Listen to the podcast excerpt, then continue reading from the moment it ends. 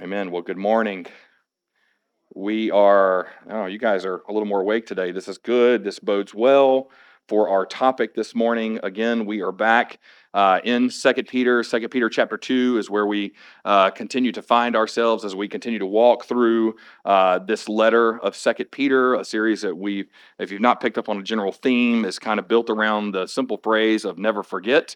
Um, we've already talked about how Second Peter is very similar to First Peter, also very similar to Jude, and so there's a lot of commonalities there. And so we see this this great repetition that is beginning to happen. And so today will be no exception uh, to that um, repetition that we see this morning. So we are back with Peter, Peter who is still writing to the Gentiles in the church, Gentiles who are uh, dealing with persecution. Um, Peter writing to them in the midst of their persecution, not just the, the persecution that, again, that he describes in First Peter that's coming from the outside world, but this persecution that's now happening from within the church as, again, false teachers have come into a church, come into their church, and have now come to a point where the church is all of a sudden looking around, and after having all these debates and all these arguments and, and all this infighting, they're beginning to look around and really begin to wonder where God is during this moment of trial and this moment of tribulation that they are now experiencing.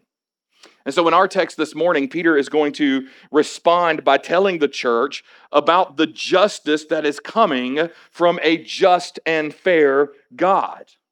And so, in our text, Peter is going to want the believers to be assured that help is coming for their trials because help has already come, according to the word. He also wants the believers to be assured of the fact that for those who continue to profess a false doctrine, for those who continue to, to be enemies of God, that punishment is coming for them as well. Now, we today hear these words and we already know uh, that this is good and right and of the Lord because clearly we have the Word of God before us. And if you've been reading ahead, you kind of already have an idea of where we are going in the text this morning. But again, like we have been saying uh, week after week, repetition is good for the soul so that not only are we committing this to memory, but we're committing this to a life of holiness so that we are continuing to grow in our standing of who God is and who we are in light of Him. But but the reality is this in knowing that the justice of God is coming and has come, knowing that a punishment will come to those who are enemies of God, it still doesn't make our hardships or our trials or even our tribulations any easier. In fact, I think if we were honest with ourselves this morning, many of us would probably look around at one another and say to one another, if we were truly honest, I know and believe that the justice of God is coming. But the question I have is when? When is God's justice coming? Some of us have probably seen moments and heard from people who claim to be Christians preaching a false doctrine, and all of a sudden we think, you know, that Old Testament story of, of when God opened the earth and just swallowed this person sounds really good. Or better yet, you may be thinking, you know, the story of Jonah, somebody being swallowed by a big fish. But instead of vomiting them out, maybe the fish could just carry them across the Atlantic for a little while. We've probably all had those thoughts about someone or something that we're hearing. I mean, literally, you turn on the news if you still watch it, or you turn on social media, unfortunately, and we see more and more attacks. We're hearing about more and more battles, more and more fighting. We hear more and more harsh words being spoken by believers about believers. We hear more and more about sicknesses and, and, and new diseases, and all of a sudden, more shots that we need. We, we see more and more uncertainty. We hear about more and more storms, and we hear about more and more attacks on Christianity, not only around the world, but some of the attacks that we are even experiencing within our own country itself. And it's beginning to lead people to ask the question if God is so good, if God is so loving, then why does God allow innocent people to suffer? Or maybe we've heard the question or had the question ourselves of why do bad things happen to good people? And, and not just good people, but why do bad things happen to godly people? And the reality is this none of these questions are new. Skepticism has been around since the dawn of time. Skepticism has been around for generations, even going back to days mentioned in the Bible. Remember, it was John the Baptist who was locked away in prison, knowing trial was not coming, death was imminent, sent two of his disciples to Jesus to ask him, Are you the one that we have been waiting for? Are you the one who has come? John, in this moment, was literally asking, Are you worth it? I'm in prison waiting to die. Are you the one and are you worth it? In a brief moment, John the Baptist doubted. We go further back into the Old Testament. We even see Abraham in Genesis chapter 18 looking upon God, speaking with God. And what does he do? He questions God. He questions the impending judgment of God, saying, God, if you are real, how do I know? Will your judgment actually take place?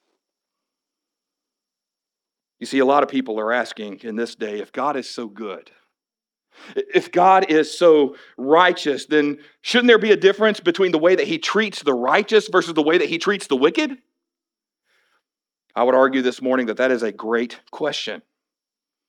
But it's the same question that the church was asking during Peter's day. You see, false teachers had come into the church and they were claiming amongst the believers that God's justice did not matter. And they said it didn't matter because the reality is they didn't believe that God was ever coming back in the first place. So, why would or why should we care about a God who is just? And so, in this moment in our text, Peter responds to the false teachers and he encourages the church to never forget God's justice. So if you have your Bibles, and I hope you do, I would encourage you to turn with me to 2 Peter chapter 2. We will begin reading in verse 4. And once you have found your place in the Word of God, if you can and you are able, I would invite you now to stand in honor of the reading of the Word. Again, this is 2 Peter chapter 2, beginning in verse 4. Peter writes, For if God did not spare angels when they sinned, but cast them into hell and committed them to chains of gloomy darkness to be kept until judgment, if he did not spare the ancient world, but preserved Noah, a herald of righteousness, with seven others, when he brought a flood upon the world of the ungodly, if by turning the cities of Sodom and Gomorrah to ashes, he condemned them to extinction, making them an example of what is going to happen to the ungodly, and if he rescued righteous Lot, greatly distressed by the sensual conduct of the wicked, for as that righteous man lived among them day after day, he was tormenting his righteous soul over their lawless deeds that he saw and heard. Then the Lord knows how to rescue the godly from trials and to keep the unrighteous under punishment until the day of judgment, and especially those who indulge in the lust of defiling passion and despise authority. The word of God for the people of God. Thanks be to God. Thank you. You can be seated. Now, again, if I could set the scene for you, the false teachers had come into the church and now were teaching that there was no condemnation. And not because there was no condemnation because of the salvation found in Christ. They were saying, hey, listen, there is now no condemnation because there is now no salvation, for Jesus Christ was not returning. And so Peter now writes to the church to affirm the teaching that God is fair he writes to the church to tell them that God is just and thus God will come again to distinguish between the wicked and the righteous. In fact, Peter tells us that this clear distinction will be found in how God's judgment, uh, justice will lead to the redemption of the righteous on the final day of judgment. In other words, God is coming again for his people. And so, as we look at this text this morning, Peter writes about God's justice that is to come. He writes about God's justice in days past, which should encourage the people to conclude that God's justice can be trusted in the present as he deals with both believers and non believers. So, again, this morning, let's see the call to never forget God's justice, which will be found in God's future justice, His past justice and present dealings, both with the righteous and the unrighteous. So, first, let's begin with this point God's justice is coming. God's justice is coming. Now, in order to see this particular point, we actually need to step back into a passage that we ended with a week ago to get a better idea and better picture of God's justice at work. Look with me at the second half of verse 3 of 2 Peter chapter 2. Peter writes, Their condemnation from long ago is not idle, and their destruction is not asleep. Notice that Peter tells the church that the day of justice is coming for the false teachers. God has not nodded off into sleep. God has not taken a nap from what's happening in the world. God still sees and God knows. And therefore, as we concluded last week, God is coming to deliver his swift and final justice. But now I want us to pay attention to the words spoken here. Because what Peter is saying does not mean that God is going to come, slap the false teachers on the hand, wag his finger in their face as if they were children, and say, No, no. He's not doing that. He's not looking at these false teachers as if they were his kids and going, No, no, don't do that. That's bad. No, the image that Peter gives us is an image of an executioner one who is ever watchful of the false teachers, one who is waiting on the order to execute God's just sentence of their condemnation for speaking the word of God falsely. In other words, when their day of judgment comes, they are not only out of excuses, but they are without excuses. And therefore, on the day of judgment, when God's justice will be revealed, their trial is officially over and the execution of judgment is coming. You see, there are too many people today who live godless lives and feel that they have the license to be selfish. And they would be wise to, to pay attention to these particular words from Peter. You see, like the false teachers, they are denying in their sin the coming of God's righteous judgment. And therefore, in the midst of their sin that they refuse to repent of, that they refuse to let go of, in the midst of the division and the derision that they have created, they are now in their sin denying the return of Jesus Christ. And so, for these people, they may not think, or they may think, excuse me, that God is not paying attention. They lull themselves into the belief that God is asleep and slumbering. However, according to Peter, his condemnation is upon them, and they would do well to remember the word. In fact, we read in Psalm 121, verses 3 and 4, the psalmist says this that he will not let your foot be moved. He who keeps you will not slumber. Behold, he who keeps Israel will neither slumber nor sleep. God's condemnation does not sleep. In other words, God has not forgotten his justice. In fact, God's righteous judgment is looming. So, Christians, we have to ask ourselves today do we see God's justice is coming?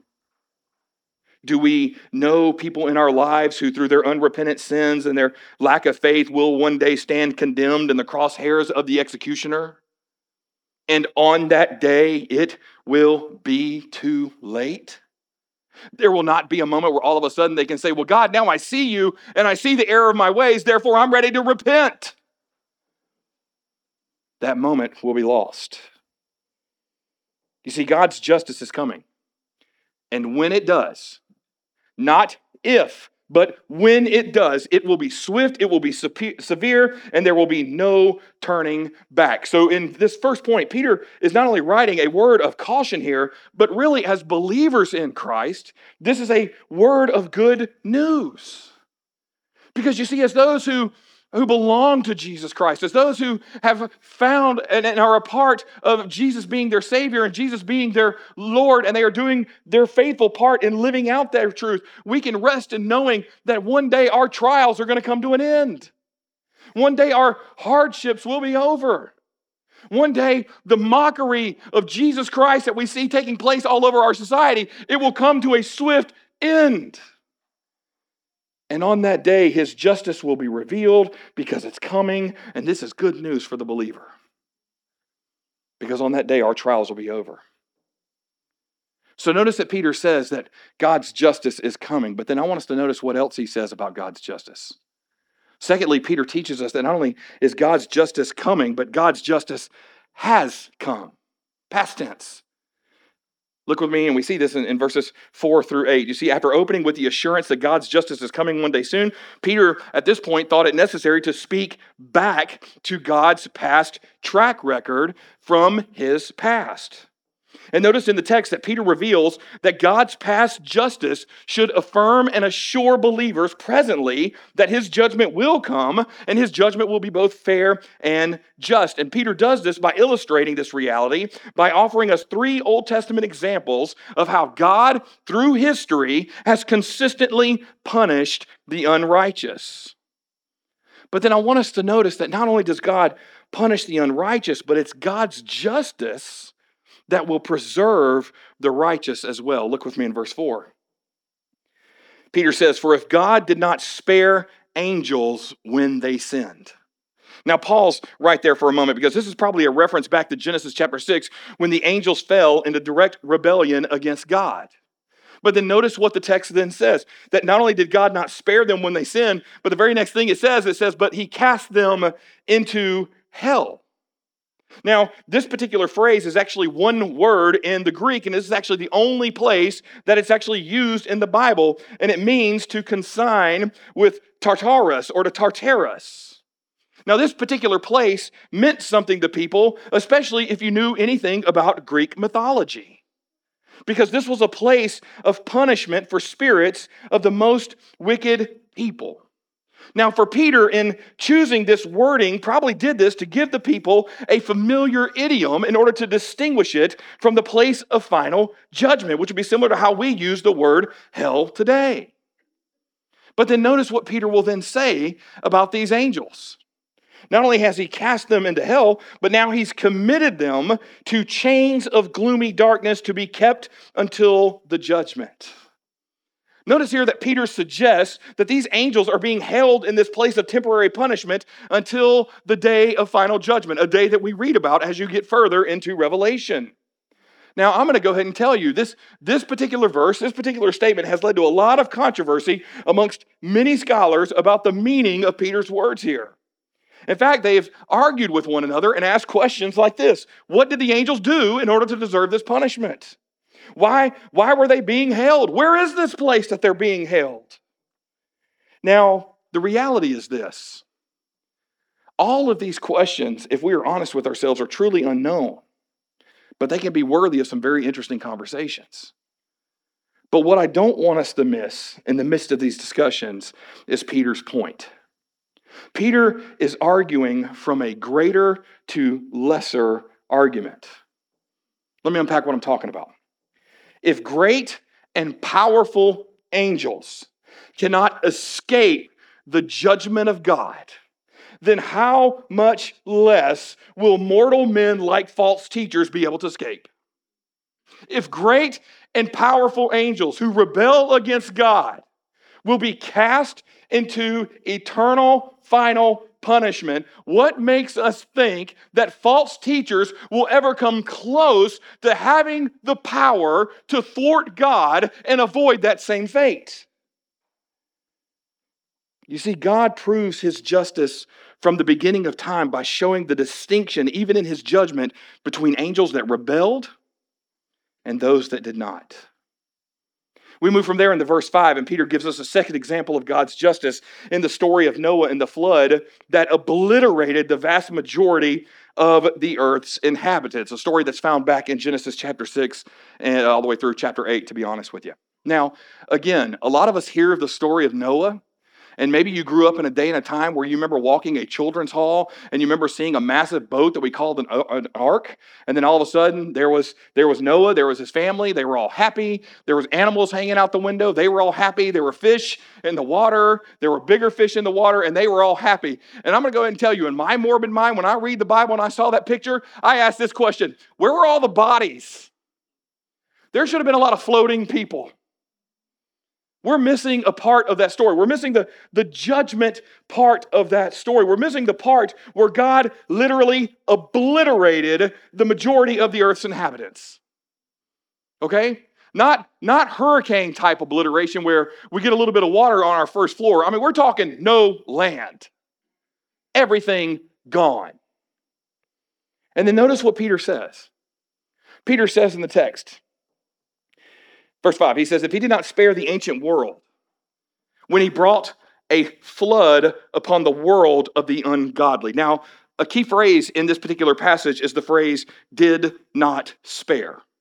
Now, there are two realities that we can learn from this particular phrase, did not spare. The first being this the judgment of God is indeed a reality, it's a reality that's coming. There's no escaping the judgment of God. Second reality we learned based on the story of Noah is this any hope is eliminated that God might show mercy and change his mind about judging the world. In other words, his judgment is coming, and his decision is final. There will be no change. You see, like the sinning angels, God did not spare an entire generation that rebelled against him, but rather he exercised his righteous judgment on them by flooding the entire earth. But then notice what happens here. Not only does Peter identify uh, this part of his judgment and this part of his wrath, which sounds pretty bad when you look at the, the bodies and the angels that didn't get spared, but notice what happens here. Peter identifies the other side of God's judgment as well, which is God's protection of the righteous. Notice again in the text, he says, But he preserved Noah, a herald of righteousness, with seven others. Now, again, in, in reminding of this story, Peter's taking us back to the fact that the protection of Noah and his family is actually foreshadowing of the gospel of grace and the gospel of hope that God provides through Jesus Christ, who is our Savior and Lord. Now, notice here that, that Peter mentions Noah as a herald of righteousness. Now, in saying this phrase, he's not, he's not making a reference to the fact that Noah was being justified by God because of his service to God. This was not a, a, not a moment where Noah said, Hey, God, if you scratch my back, I'll scratch yours. That's not at all what's going on here. But rather, what Peter is telling us is look, you can tell the difference between a righteous and obedient person and that of an unrighteous person in how they serve versus how they don't serve our God.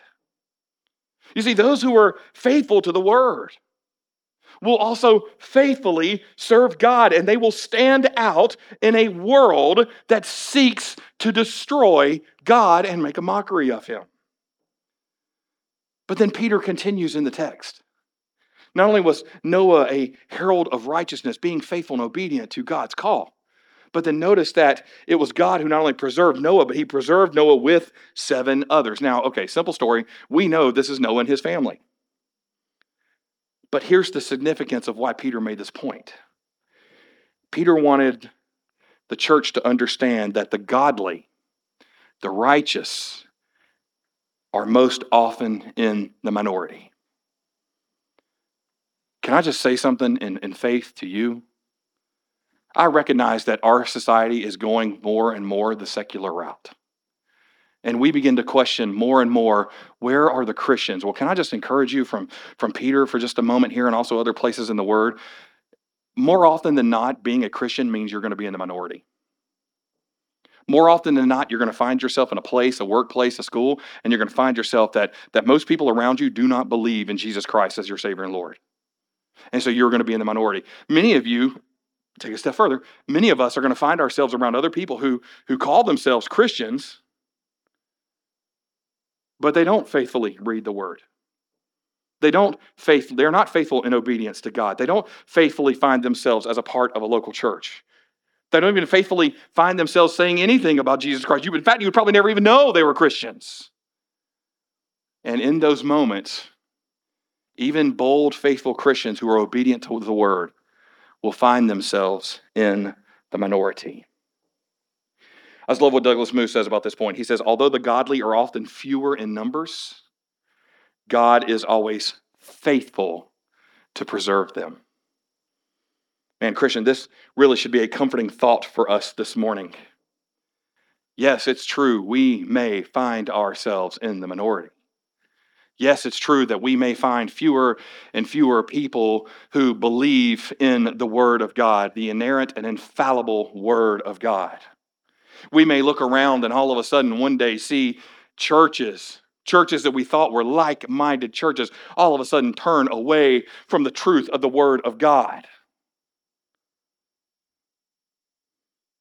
And yet, in those moments, as believers in Christ, we cannot grow weary of toeing the line of righteousness in a world that stands in the path of God's condemnation. As Christians, we cannot grow weary of proclaiming the impending judgment that awaits the unrepentant and the grace and the hope and the mercy that can be found in knowing and professing Jesus Christ as Savior and Lord. As Christians today, we cannot grow impatient waiting on what we believe is now the delayed return of Jesus Christ. Yes, it may not have happened on our timetable, it may not have happened in this moment. That would have been awesome if it happened. Wouldn't that have been great? It didn't. That's disappointing. But you know what? It's not up to my timetable. Only God knows. And His timing is perfect. So, can I encourage you from Peter's word, Christian? It's this do not lose hope. As we see in the story of Noah, God not only punished the wicked, but it is God who also protects the righteous. So keep standing on the truth of the Word of God and continue to resist false teaching. In other words, remain faithful and obedient even when the world turns away. But notice that Peter is not done. We get to verses 6 through 8, and Peter now gives us the third and really lengthiest example of God's justice in this passage. It's actually seen uh, in the destruction of Sodom and Gomorrah, which is the story that we see back in Genesis chapter 18 and Genesis chapter 19. Now, again, to give you the Cliff Notes version of this story, um, really, really amazing story. They probably should make a movie out of it, to be quite honest with you. Uh, but powerful story. Here's what happened City in deep sin. Okay? Everybody is together, city in deep sin. None were found in the city to be righteous except Lot and his family. So Lot and his family are visited. They're told to leave. Again, short version. And this is what God does God sends in his angels to torch and burn the ground and sentence the city to never be rebuilt again. Okay, so hear me on this because we're not talking about a simple destruction of a city, okay? A lot of people think of destruction of a city and we think all of a sudden, well, if a city is destroyed, it can be rebuilt. Jerusalem was destroyed, it was rebuilt. Okay? Rome was destroyed, it can be rebuilt. Cities were destroyed throughout World War II, and guess what? They were rebuilt. But that's not what God does with Sodom and Gomorrah. He torches them. He burns the city to the ground, turning everything to ash, and then sentences the city to never be rebuilt again. Ultimate destruction. And then Peter says in verse 6 and making them an example of what is going to happen to the ungodly. Notice what Peter is highlighting here. He's highlighting the fact that God's condemnation is a warning for all who follow false teachers. And he says this, and the destruction of these cities should serve as a reminder of what happens to those who live godless lives. They will be torched, they will be burned, they will be destroyed, and in no way will they ever be rebuilt. The doctrine of regeneration is gone at the judgment seat of God. There is no opportunity when you're at that moment. But again, notice what Peter does. In the midst of this destruction, in the midst of this smoldering ash, in the midst of this, this city that will never be rebuilt, the, the, the horror that is Sodom and Gomorrah, Notice that Peter again shows proof that God, in his justice, will not only condemn the unrighteous, but he will protect his own people. Verse 7, he says, And if he rescued righteous Lot. Now, speaking more to Lot's, uh, and speaking of this passage of Lot being righteous, he's actually speaking more to Lot's obedience to God in his final judgment on these cities. In other words, God came, sent his angels, told Lot to get out, Lot leaves. Okay, he's gone. That's obedience, right? So here's Peter's point in the story of Lot and Noah. He's not setting up these men as examples of justification before God, but rather he's giving evidence that God is perfectly able to punish the ungodly while at the same time saving those who are righteous. In fact, in verse 8, he says it. He says, For as that righteous man lived among them day after day, he was tormenting his righteous soul over their lawless deeds that he saw and heard. So notice what Peter's acknowledging here. Peter's acknowledging that the culture of Sodom and Gomorrah, the people, their actions, and their words, their immersion in sin was beginning to wear down the righteousness of Lot. And so, in Lot's worn down state, is all of a sudden when God came in and God rescued. Now, don't miss Peter's point. Okay? Peter is not saying this. He's not saying, look, Christians, God is simply waiting on you and waiting on me to get worn out. Okay? We've all been there a time or two or five. We've all been worn out. We have all wanted to see justice played out upon people who speak ill against God. Sometimes, in the raising of our own children and teaching them what is just and what is fair, we may have thought, God, if you could sprinkle a little justice on my child right now, I might be okay with that. Maybe your discipline is better than mine. We have all had some sort of desire where, in the midst of watching someone in their sin, we want to say to them, God, do something about that. I mean, it's really easy. You speak it, the earth opens, they're swallowed. You speak it, fish jumps out of the water. They're gone. I'm okay. Massive storm comes. We all get rain. Our grass is happy. But one wind cloud, one tunnel, one funnel, one tornado wipes out their home and takes them off somewhere not Oz. We're good.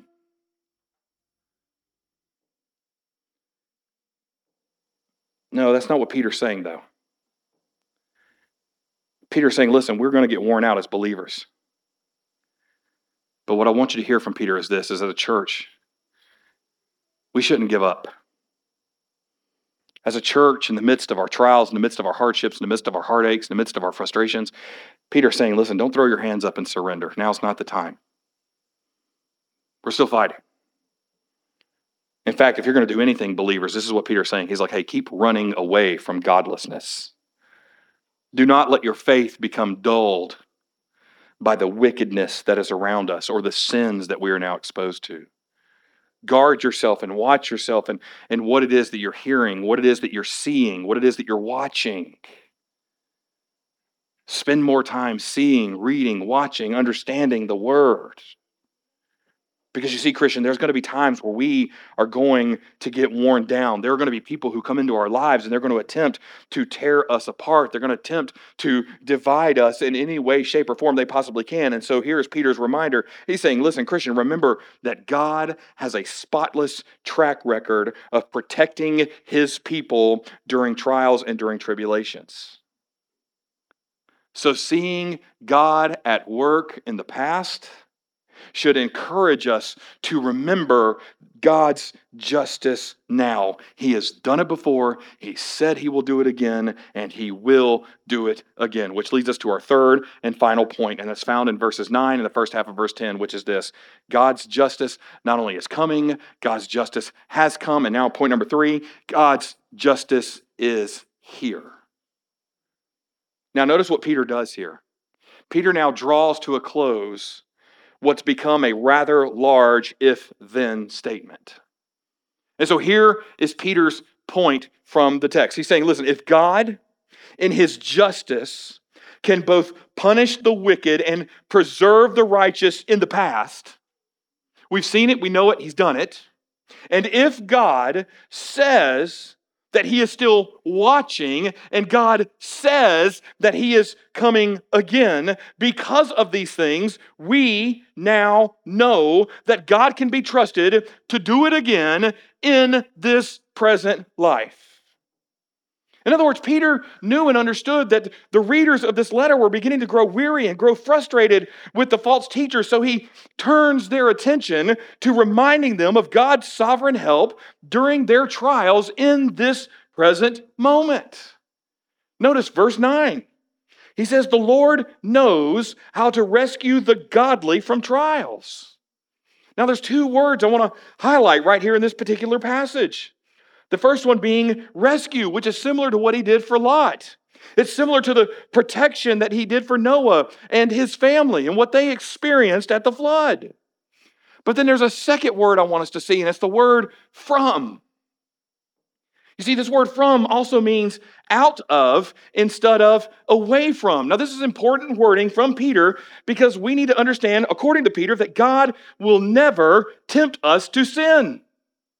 However, God never promises to protect us, listen, to protect us from ever facing trials. We are going to face trials. It is going to happen. And so, what Peter is saying is this in the midst of the trials, it is God who will protect us not from the trial, but rather will protect us by providing grace that is sufficient sufficient for every trial that we will face. You're dealing with some sort of some sort of frustration today, guess what? God's grace is still sufficient. You're frustrated with someone today, guess what? God's grace is still sufficient. He can forgive you, he can forgive them. You're dealing with some sort of some sort of ailment, some sort of uh, some sort of diagnosis that you've been dealing with. Guess what? God is still sovereign over that, and His grace is still sufficient. Even at the point on our deathbeds, we are going to be able to say, even now, God's grace is sufficient because I'm going home in glory. We are going to face trials. We are going to face hardships. We are going to face sickness. We are going to face death. But it's God who knows how to rescue us, either through his healing power in the moment or through his divine healing that happens as he calls us home. Christians never forget that God's grace is sufficient for us today. So here's Peter writing and hoping to protect the believers from ever doubting their faith. He's writing in hopes of protecting them from ever falling further and further into sin. And so he does this by reminding them that God is faithful, that his grace is sufficient, and it's God who will protect his, his children when temptation comes. Now, again, if you're not hearing what Peter is saying, this is a powerful imagery of the gospel. Jesus didn't save us because we were all clean. Jesus didn't save us because we were pretty. Jesus didn't save us because we were awesome and we had these incredible work skills, like, like throwing yourself up on a roof and resealing it so the office wouldn't leak. God, God didn't save us because you figured out a way to get old chairs out of a building super fast. None of you know what I'm talking about except those few who were here with us yesterday. You missed a sight yesterday, by the way. And I'm going to protect the names of the innocent at this point. But it was efficient. Our faith may take some bumps and bruises. Our faith may take some hits. We, we may have days, can I say this to you and, and just say it in freedom? We will have days where we will question and doubt our own faith. It's going to happen. And you're like, oh no, Pastor, that'll never happen to me. Oh, really? Have you never gotten up on a Sunday morning and asked yourself, God, why am I going back to this place today? Be careful. Your faith is taking a hit. Here's the beauty of the gospel Jesus Christ loves us in spite of our scars. He loves us in spite of our pain. And all we had to do was act on faith in light of what it is that Christ has done. We found him because he found us through grace alone and faith alone in Christ alone for the glory of God alone by the scriptures alone. This is a powerful love story. And Peter is reminding the church of that love story. Now, notice what happens next in the text. He says this He says, And to keep the unrighteous until punishment, until the day of judgment. Peter circles back and not only goes from the righteous and being uh, preserved, but now he goes back to the unrighteous and he says, These people have chosen their own way. And now God has turned them over to their own path that will lead to destruction. And the place that will be held is not purgatory, but rather they are going to be held for the final judgment. In other words, Peter tells us that those who are unrighteous, who reject God, are doomed for torment. And then he doubles down on it in verse 10. He says, and especially those who indulge in the lust of defiling passion and despising authority. Now, notice this. Notice that Peter points out that those who reject God through immorality will be condemned. But he takes it one step further and he says this, and also those who reject the authority of the Word of God. Those who reject the authority of the gospel, those who reject the authority of the local church, those who reject the authority of the local church leadership, and those who reject the authority of God through their rejection of all these other authorities. Now, we may say, listen, this sounds incredibly harsh. But I want us to remember something. Peter is talking about the false teachers. They had already taken all of these steps. They had already rejected Jesus Christ. They had already rejected the second coming of Christ. They had already rejected condemnation and salvation. They had already rejected the authority of the local church leadership. They had already rejected the idea of the gathered body of believers gathering for the purpose of worship. They were endorsing sensuality. We've already talked about this. They were already there. And so Peter wanted the church to be warned of the destruction that awaits those who are false teachers, but at the same time to serve as some sort of checkup for us as believers. You see, we as Christians today should desire the Word of God. And not just desire it, but follow it we should be praying for and desiring biblical leadership, and not just praying for and desiring it, but following biblical leaders when God gives them to us. We should not only be following the call to be a part of the local church, but desiring to be a part of the local church. We're not here out of obligation. We're not here because we have to be here. We're here because we desire it. We as Christians who want to be faithful to the Word of God should desire to, to remove sin from our lives. As John Owen said in the mortification of sin, be killing sin or it will be killing you. That should be our desire. Why? Because according to Peter, this is what the righteous do. And so Peter warns the church to avoid false teachers and to hold fast to Christ because his judgment is coming. And Peter says it not only is his judgment coming, his judgment is here. Christians, do we see it today? God's justice is coming. In fact, his justice has already come before, and, and whether we want to believe it or not now, his justice is here now. And here's the reality God will not hold back. So, as Christians, let's be sure to stand as, as one who is found to be righteous and avoid the lies of false teachers. God is ever present, His justice is at work now. So, let's see in it the grace that is offered to us in the midst of our trials. And that grace is found in the hope that we have in what is to come as we walk through whatever hardships may come our way. Now, I'm going to go ahead and tell you and be the first to admit, talking about God's justice and, and eternal punishment and the righteous versus the unrighteous, man, this is not an easy pill to swallow. It's really not.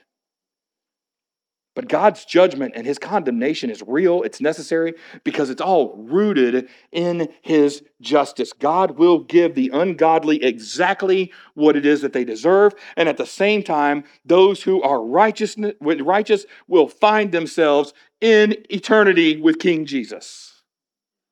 There is no in between.